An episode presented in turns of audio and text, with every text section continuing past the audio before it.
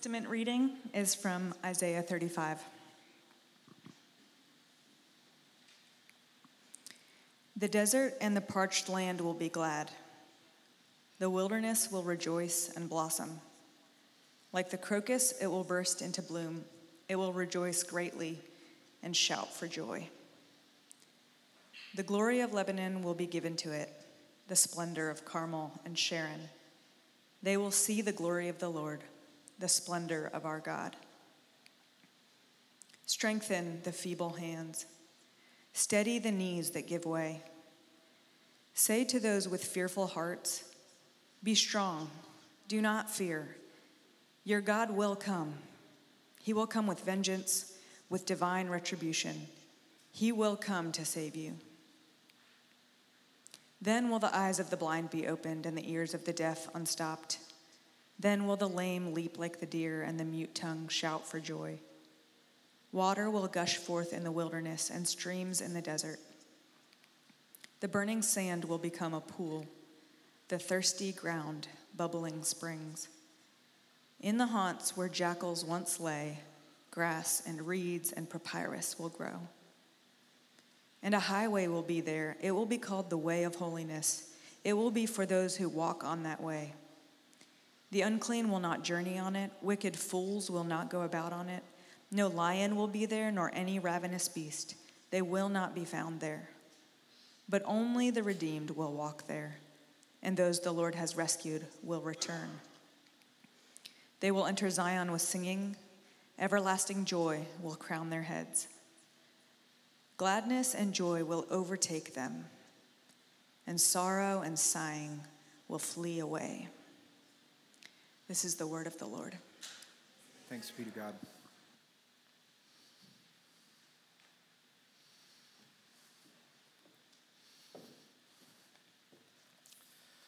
And then picking up our sermon text in Matthew chapter 6, beginning in verse 7.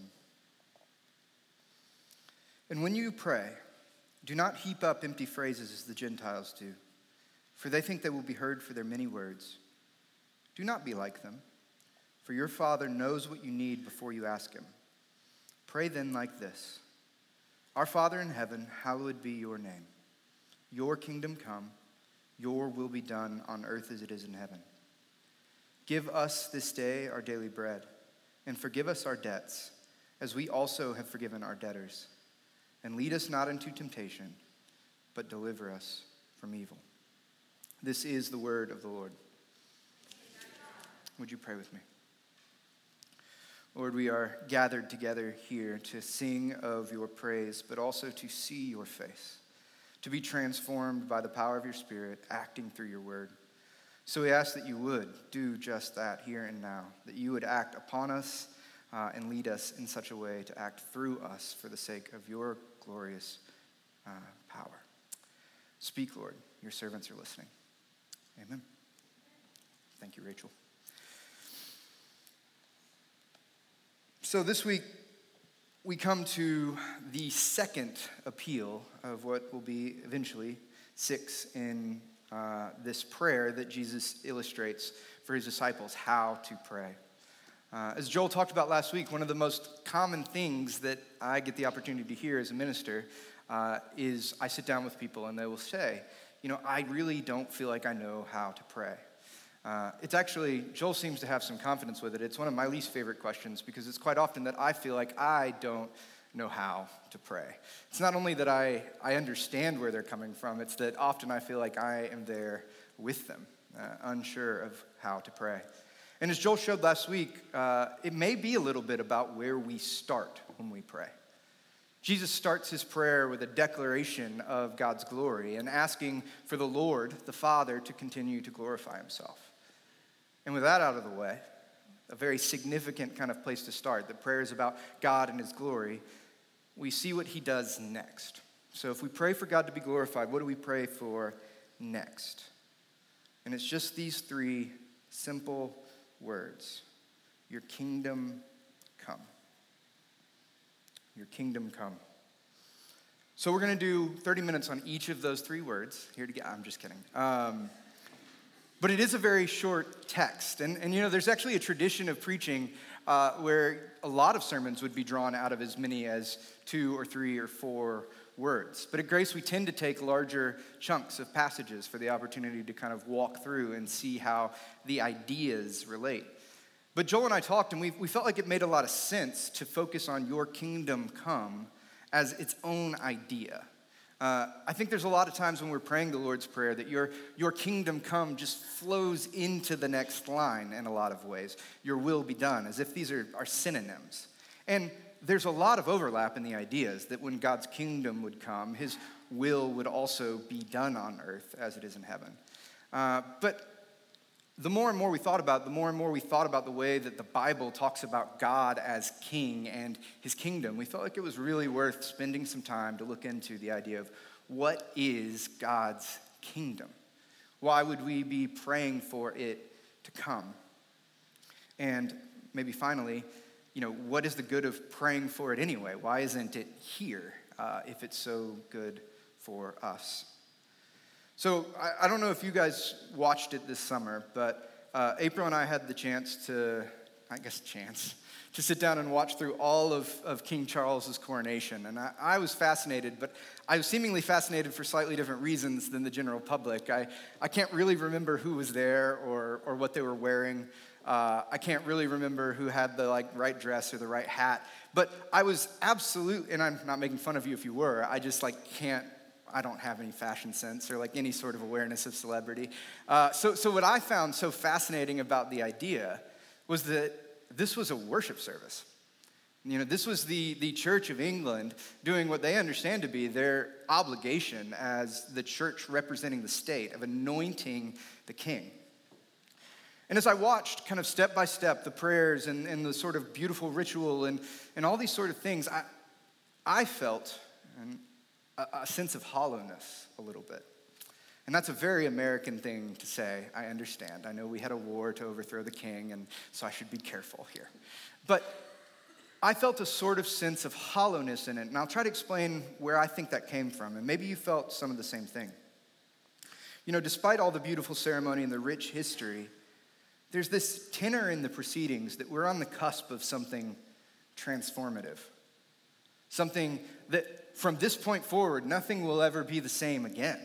You know, there was a regent, but now we have a new regent. It's the dawn of a new day. The world, it will never be the same because now Charles is on the throne. And it doesn't feel like that, does it? I mean, again, I'm not an English citizen, but I, I haven't noticed a bunch of difference in the way that the things in the world are going uh, since the crown has moved from one head to the other. But if we pay close attention, especially to Jesus' ministry, especially to Jesus' words, and frankly, especially to the Gospel of Matthew, one of the things we will see is that whatever Matthew and Jesus are anticipating about the kingship that he's come to put into place, it's that everything will be different. That everything will be transformed, that nothing will be as it was, that every rock you turn over will be in a different place and have a different thing under it because of this new king who has arrived. So, today, what I've hopefully come here to say, and if, if you hear nothing else I say today, I hope you hear this, is that when we pray, Your kingdom come, just those three words, we do it because when Jesus is enthroned as king, every broken thing about us and our government and our lives is restored. That when Jesus is enthroned as king, every broken thing is restored. You just heard in the beautiful passage that Rachel read about the arrival of this messianic king and the way that what was dead will be made alive, what was broken will be made right, that the highways that are dangerous because of robbers and thieves and lions will now be safe paths for God's people to tread. Everything will be different in the light of this new king. So let's look at it in kind of three phases, three, three questions, I guess. What is, as the Bible understands it, as Jesus understands it, what is the kingdom of God anyway? The, the second question will be what, like, why isn't it here yet? What, what, is the, what is the blessing that's awaiting us? And if it's so good, if it's so grand, why don't I see it in place all around me? And then, really, the, the final question is going to be like, so we long for this King Jesus who makes all things new and right. what's the point of praying for it? Why don't we do something about it? So, those are the three questions. What is the kingdom of God anyway? Why doesn't it feel like it's here? Why are we asking for it to come? And then, why would we bother praying for it? Can't we do something about it? And those are the three questions we're going to look at today. So, what is the kingdom? So, I'm not a political theorist, so I'm sorry about that. Uh, when I sat down to think, like, what is a kingdom, I immediately felt uh, overwhelmed by the possibility of, like, all these different governmental philosophies and the ways that people choose monarchs over democracies. And I got a little overwhelmed. But I came up with what I believe are three very simple aspects of a kingdom. Kingdoms have a king. So, who is he? Kingdoms have a, a national identity, a shared culture. So, what is this nation that the king is over?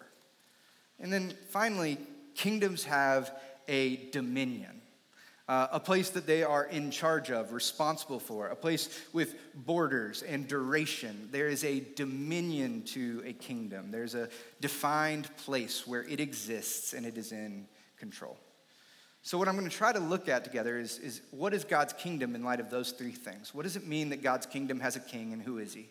What does it mean that God's kingdom has a nation and who are they? What is the culture of that nation? And then what does it mean that God's kingdom has a dominion and where is it? So, God's kingdom has a king.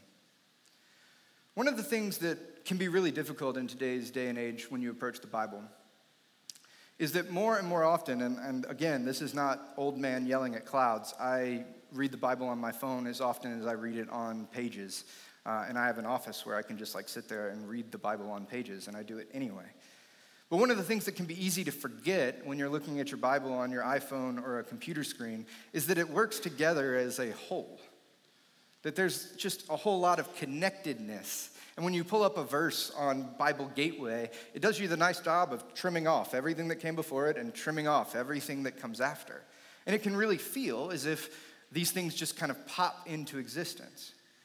But when you hear Jesus talking about being a king, when you see Matthew talking about the kingship, the kingdom of Jesus, these things don't just kind of exist in a vacuum. And in fact, uh, this would be a lot of like the conclusion the climax in a lot of ways of the whole narrative of the Old Testament. And I want to walk you through that just a little bit, very quickly. In, in Genesis chapter 3, we're really familiar with the fall uh, of Adam and Eve. God's people are in the garden in, right relationship with Him. The, the serpent tempts them, uh, and, and, they fall into sin because of temptation. Uh, and God makes a promise to Eve that one day she will bear a son, and that son of hers will crush the head of the serpent. We'll read about that every single Advent, that there's this promised one yet to come. And from that moment, like three pages into the Bible, there becomes this kind of constant refrain and search for whoever that one would be, the one who would take the brokenness of the fall and rearrange it, make it right again, crush the head of the serpent, right? So Genesis 3, it starts. Who is he? And all of a sudden, Noah walks onto the scene, and you think, well, maybe it's this Noah guy. But then Noah oversees the flood and he falls into sin, and you're like, well, Noah. And then it's Abraham, and Abraham receives the promises, and you're reading, and then you're like, well, he's selling his wife to Pharaoh, and he's not putting his trust in God and choosing to have the son that was promised through the woman it wasn't promised through, and you're like, I don't think this is right. And then Isaac, the promised son, comes on, and you begin to see it's not through Isaac alone that all these things will be made new and right. And then it's Joseph, and then there's the, the prophecy about Judah. You get where this is going. Moses, Joshua.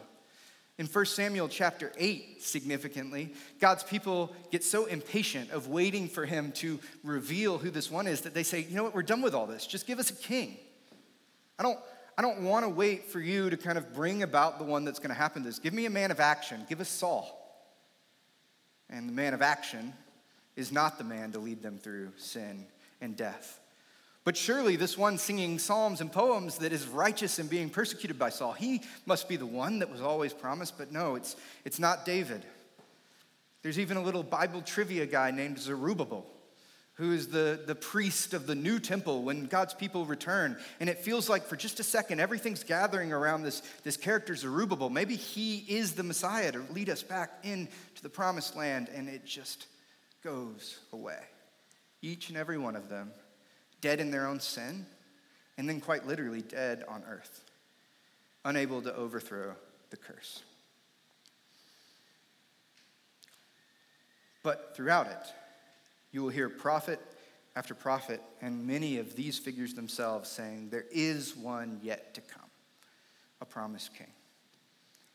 So, who is this promised king? What, what is the power? What is the office of king? Who, how would we recognize the one who is to be king? Well, again, there are whole books written about this. I've learned so much from Katie and some of the ways that she teaches through the prophets. Like, there's just an incredible amount of resources to talk about all the different ways we would recognize the Messiah. But, but, but I'll point out four. In Isaiah 35, which Rachel just read, we hear that this prophesied coming king will be on the ground to heal. He will make what is sick or dying well and alive. In Micah chapter 5, we hear that this promised king will come to judge, that he will be the one who separates what is wicked from what is right. And he won't do it just because he's powerful, he will do it because righteousness is in him.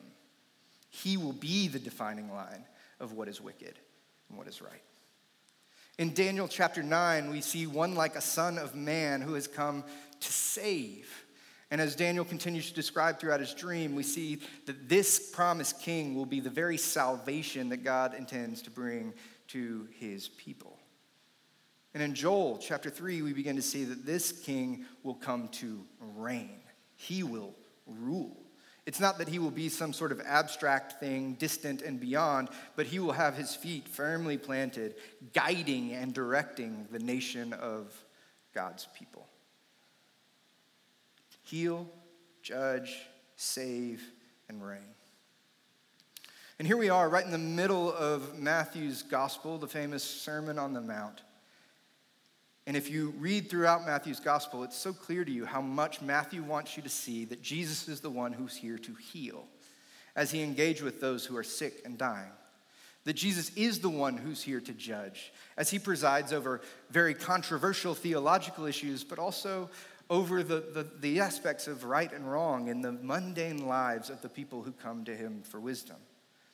That he is indeed the one to save, as we see in his crucifixion, the atoning work on the cross.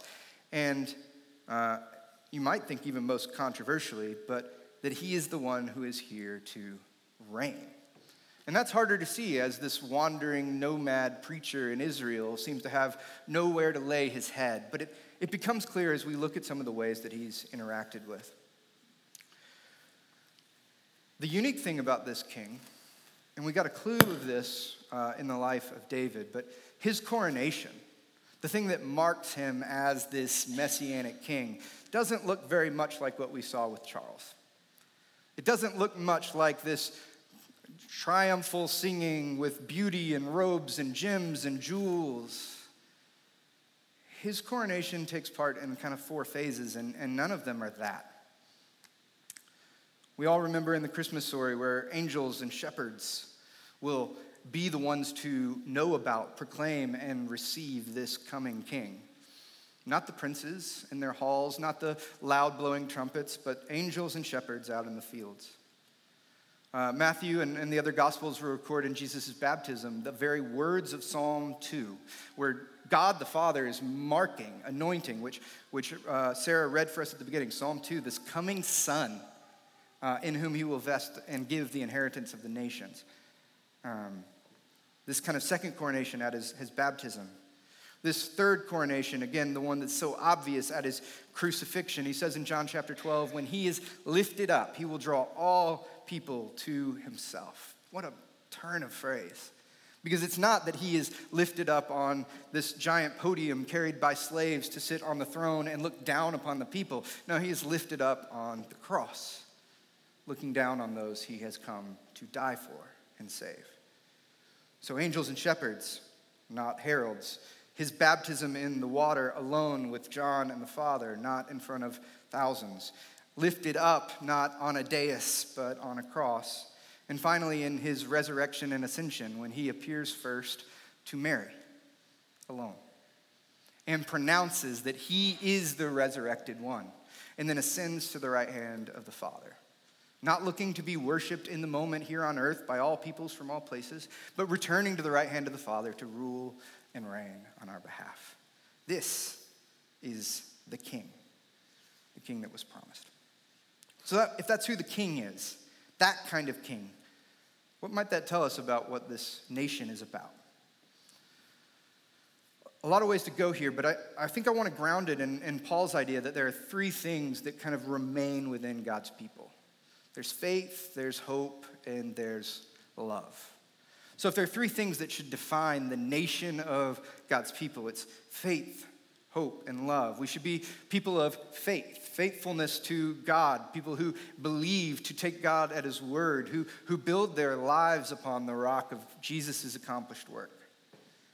That we would be a nation full of hope. And when Christians talk about hope, it's this fascinating thing because the way that we use hope in our kind of dialogue and language I, is like when I was in seventh grade and I hoped Mary Nicholson would sit by me on the way home from the field trip, right? Mary Nicholson didn't know who I was, but man, did I hope she would. I had no reason to think that would happen, and it sure didn't happen. All right? But Christian hope is entirely something different. Christian hope, when it's talked about in the scriptures, is the assurance of this thing that is yet to come. My friend Matthew Bowerman talks about it as, as, as receiving the joy of tomorrow today.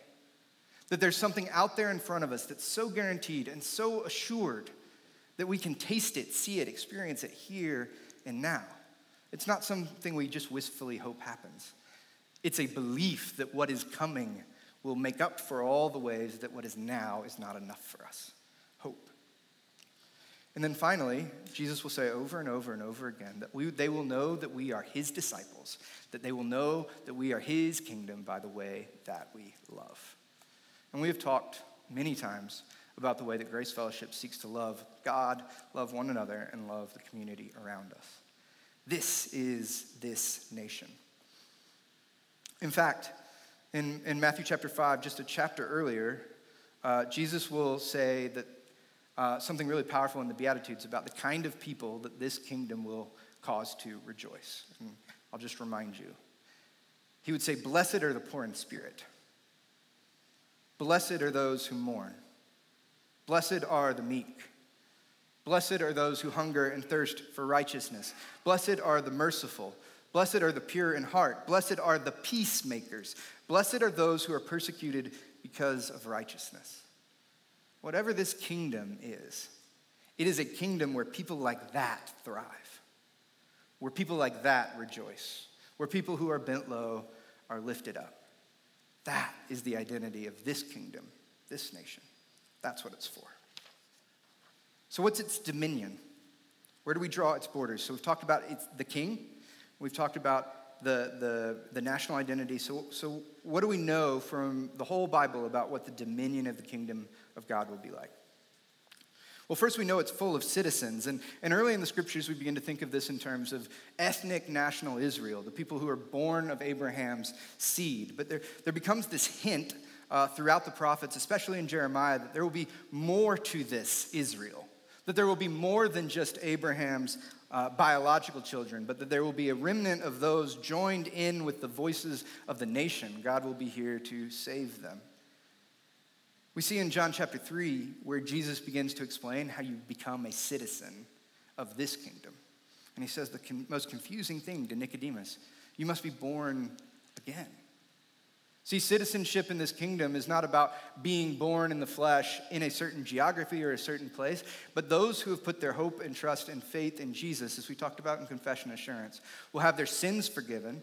We will go through something we call baptism, where we are buried with Christ in his death and raised up to new life in him. That is being born into the kingdom. No longer born in America or the Philippines or wherever. You are born again anew into a new citizenship, the one of the kingdom. So its citizens are not obviously located by geography, they are recognized by the state of their heart uh, before the Lord. Where are its borders then, you might ask? Well, they're spiritual at first. We see in uh, uh, the garden when, when Jesus is coming to be arrested uh, there are all these soldiers gathered around Jesus, right? And uh, they say, We're here to, we're here to, um, we're here to arrest Jesus of Christ, you know, Jesus of Nazareth. And, and, and he says, I am he. And when he says that, they all fall to their knees, hundreds of soldiers. And it's very obvious that the hundreds of soldiers surrounding this one rabbi, where the power really lies. It is in Jesus. They could not take him unless he wanted to go. But he tells them to get up. He rebukes Peter for trying to defend him, and he says, Now, what brings you here again? And they say, We are here to arrest Jesus of Nazareth. And he says, That is I. And he goes. Uh, Pilate will question him, and he says, You know, all this being concerned for the emperor, like, my kingdom's not of this world. I'm not a rival to the emperor. But the reality is, it's actually the emperor who's not a rival to him. Like, the emperor is the one who has these tangential borders and governs over people's 40, 50, 60 year lifespan. But Jesus doesn't want that kind of kingdom. It's bigger, it's grander, it doesn't have those kind of borders. Um, so it's spiritual first, and then eventually physical later, as we'll see in the book of Revelation, when all of existence will come under the rule and reign of Jesus Christ.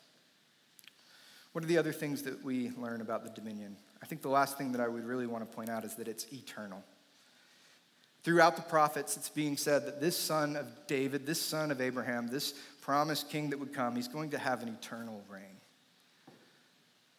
And this is fascinating in and of itself because it means he, he can't be, he can't die. That wouldn't go well for a king. So, so we need to answer like, where are we going to find a king that lives forever? But beyond that, think about how difficult it is to run a nation.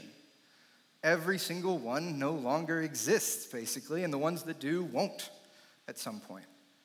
Why? Because there are foes, there are rivals, there's corruption, there's need, there's scarcity, there's fear, there's loss. How can anyone govern forever in a world where all of those things exist? You can't. How can you hold people together when all of those things are at risk? You can't. See, the promise of the eternal kingdom of Jesus is not just that he's a great king. It's not just that we will all treat each other wonderfully and be this beautiful place to live. It's that the eternal kingdom means that all the things that break us apart and have broken us and are results of our brokenness will be gone forever. Only then could a kingdom be eternal. Eternal citizens with no foes, no corruption, no scarcity, no fear, no need, no loss, no death. That's why we want to be in the kingdom of God. That's the promise. That's why it's hanging out in front of us. A perfect, righteous king full of grace and truth. A nation of restoration full of faith, hope, and love, and an everlasting dominion full of glory and peace. That is the kingdom of God. So if you're with me, you're probably thinking, John, of course, duh, yes, yes, that's the world we all want to live in. You haven't really answered my question. Why, why doesn't it feel like that at all? You said the king is here. Why doesn't it feel like that at all? So let me start with the hardest part of that answer. I don't fully know. I don't know everything I would like to know about why it's not fully here yet. Why is not always territory we can draw on a map? There are all sorts of things that I have lived and experienced that don't seem to coincide with this promised kingdom. I don't know what those things are for you. But if they're anything like the things that I've walked through, I know that it just can't be pulled together through a simple phrase or word. But I do know two encouraging things about this reality. Jesus will say over and over and over in the Gospel of John Truly, truly, I say to you, an hour is coming and is now here. An hour is coming and is now here. What does this mean? Uh, in the War of, of 1812, um, which is pretty famous because it's the only time the White House has been like burned by an international foe, right? Like British soldiers actually burned down the White House. Um, there was a treaty signed uh, towards the end of the War of 1812 that made peace. And a few weeks later, in New Orleans, there was a very bloody battle because news hadn't actually reached the soldiers on the British ships or the American soldiers that the war was over, that everything had been finished, that it was decided, that there was no point to this conflict anymore. News had not reached to the farthest ends of the conflict yet. It doesn't make the losses any less significant. In some ways, it actually makes them more tragic and sad. But the outcome was not in doubt. And if you were there in that battle, you might think, we still might lose this. But the reality is, they couldn't. The war was over, it had been decided. What Jesus is trying to tell us is that the war is over, it has been decided. And that does not mean in any way that we don't face foes yet. That the death throes of sin and death and the enemy don't still cause real pain here on earth to each and every one of us. That no one would deny that or take that from you. But the reality is, the war is won. News just hasn't reached the farthest edges of the earth yet, but it will.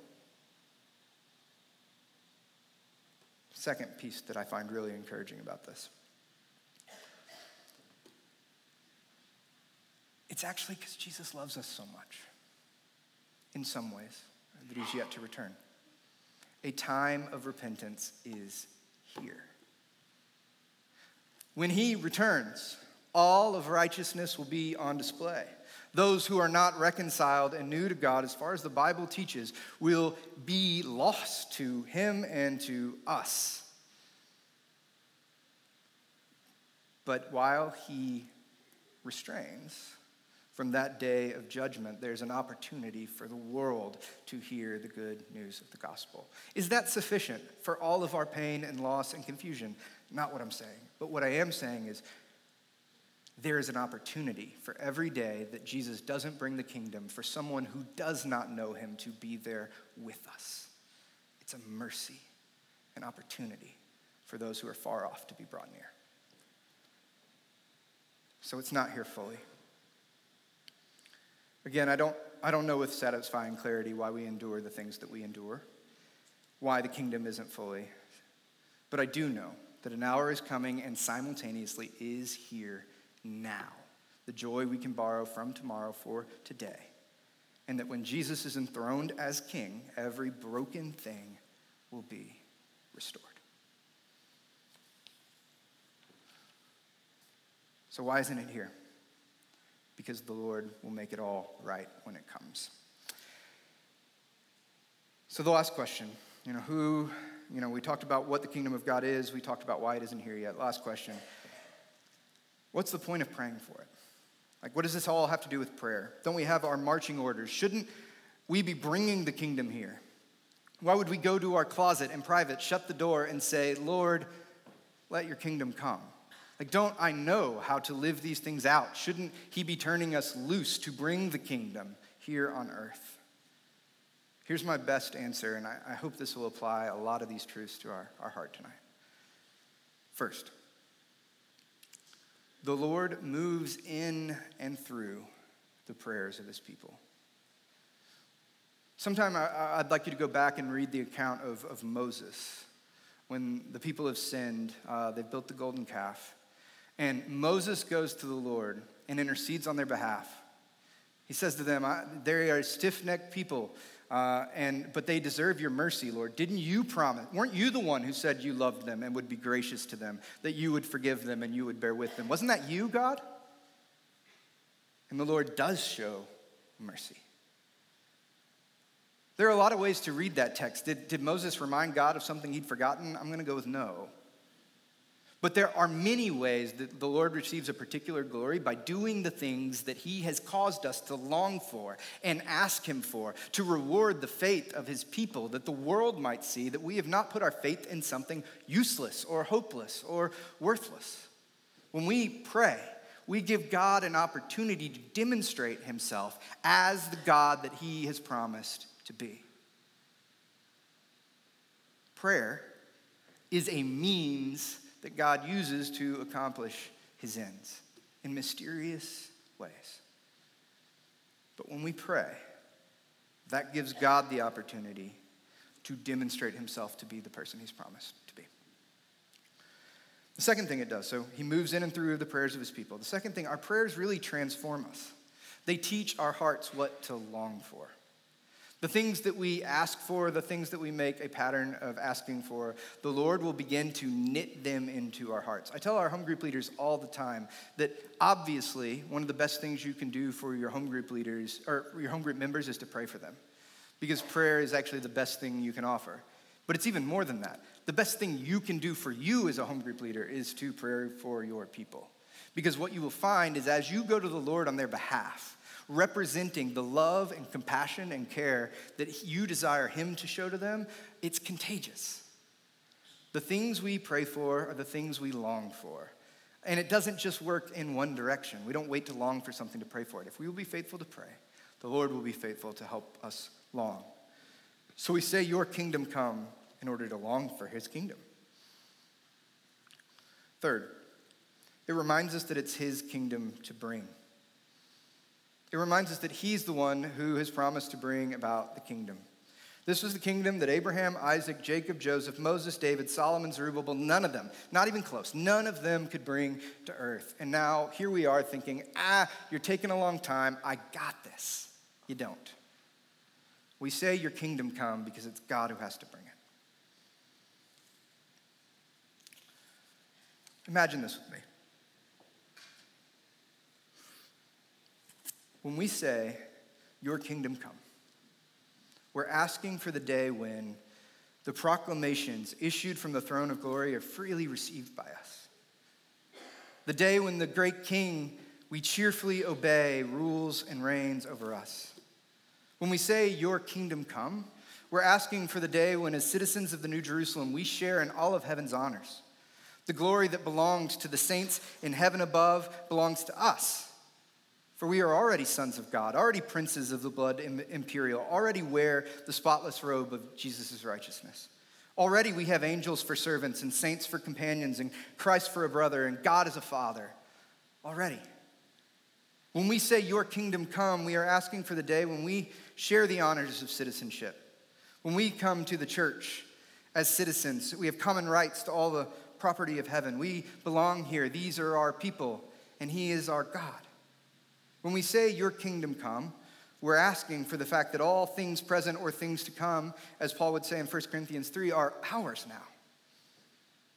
As citizens of heaven, we enjoy its delights. What causes heaven to rejoice?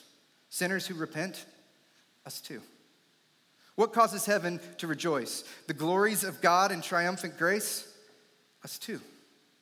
What causes rejoicing in the kingdom of God? The casting of their crowns and their riches at the very feet of Jesus, us too.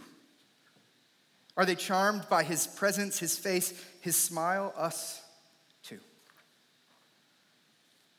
The joys of heaven are available in the kingdom of God.